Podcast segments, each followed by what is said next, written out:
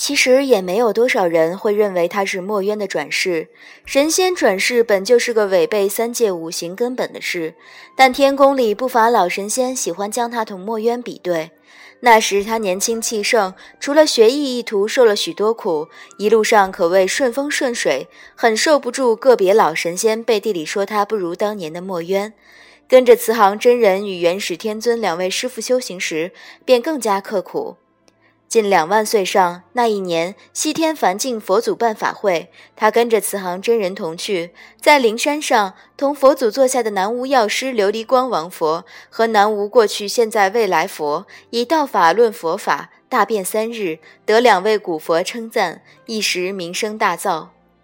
天君很开心，夸赞道：“当年桑吉已算是很有悟性，却也没你做的这好。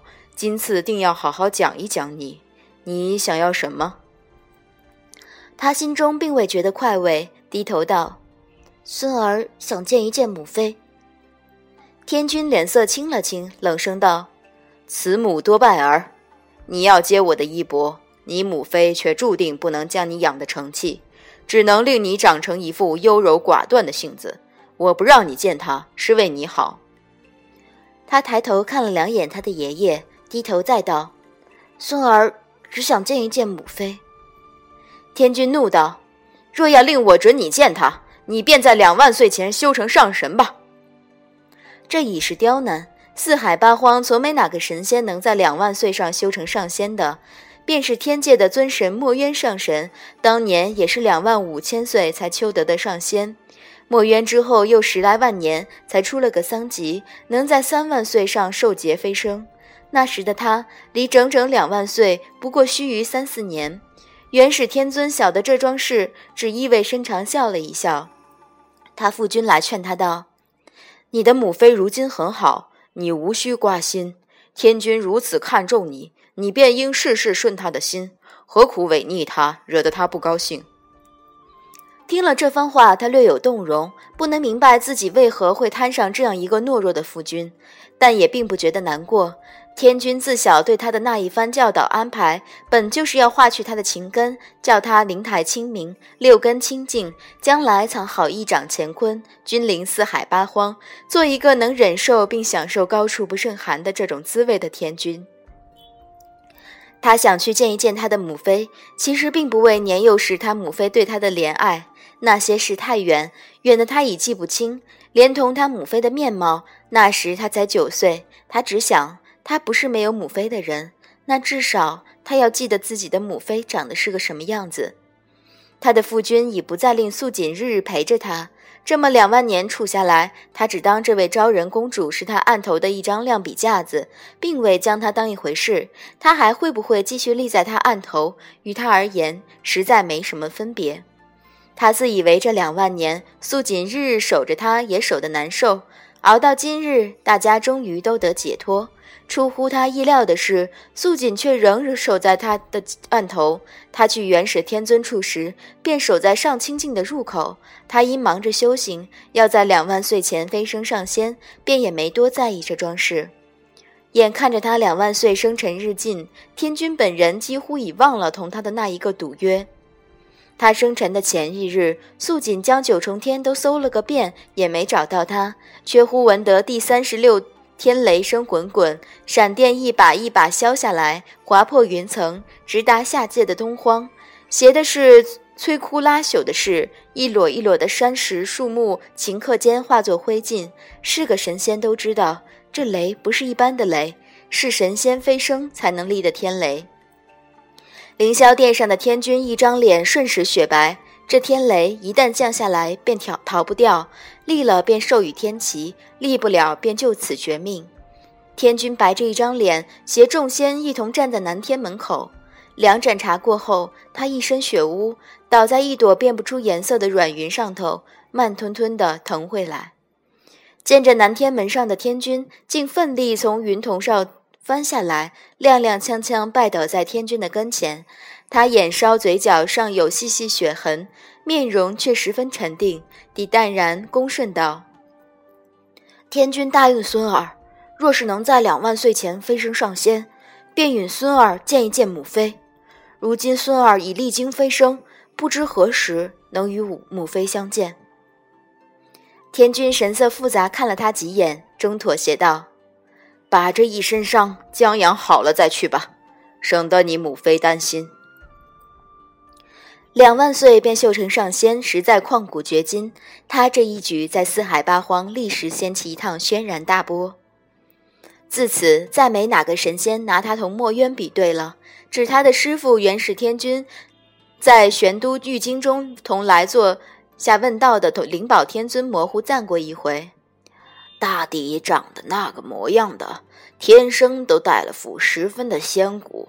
当年的墨渊上神如是，夜华亦如是。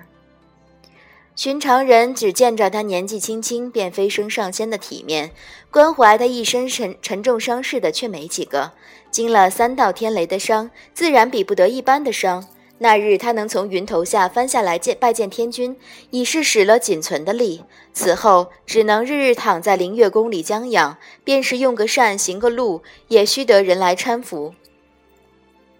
虽同住了两万年，他却一直没怎么放在心上的那位昭仁公主，日日守在他的病榻前，端茶送药，搀他行路，扶他用膳。他只以为是天君下的令，令他来照看自己，也没往别旁的旁的面想。这一照看便是三四年。有一日，却偶然听到两个嘴碎的宫娥议论。说这位昭仁公主思慕于他，他受的这一顿伤，累得昭仁公主背地里落泪落了好几场。他那时已长成一个十分俊秀的少年，修仙路上又立了许多无人能出其右的勋迹，仙法卓然。虽然一张面容不苟言笑了些，却更衬得天界未来储君的威仪。不止那位昭仁公主，天族的许多少女都暗暗地思慕于他。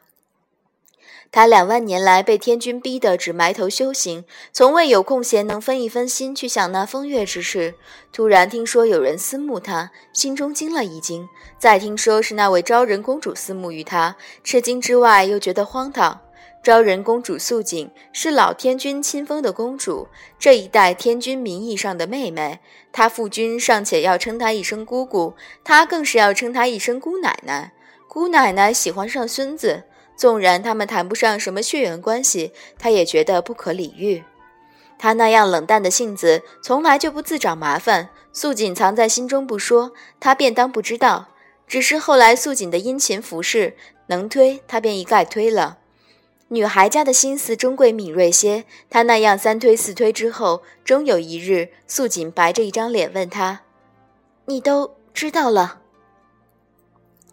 他并不愿将他这事抖出来同他谈。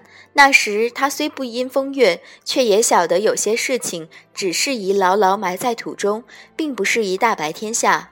他只沉默着摇头，便要拿茶去喝。素锦却一把抓住他的袖子，哆嗦着一双手，问道：“我我知道你全晓得，你既然都知道，为什么要做出这副模样？”他冷冷反问道。你觉得我该知道什么？素锦那一张雪白的脸微微泛红，手哆嗦的更厉害，半晌才细声道：“我我我我喜欢你。”素锦表的这个白，自然没能得到回应。他那句话将素锦伤得很深。他说：“可我一直将你当做我的姑奶奶，像尊敬我的爷爷一般尊敬你。”素锦眼角微红道：“你，你是嫌我比你大了两万岁？可，可你将来要娶的那位正妃，青丘之国的白浅上仙，却整整要比你大九万岁。他从小就被当做下一代天君养着，修习课业虽辛苦，可除了天君，他的两位师傅和他的父君，从来没人敢用这样不敬的口吻同他说话。他略有些生气，只道。”有本事，你便像白浅一样，让我非娶了你不可。很多年后，他一直记得当年对素锦说的这句话，因为正是他当年随口说的这一句话，令他在今后的人生中付出了生不如死的代价。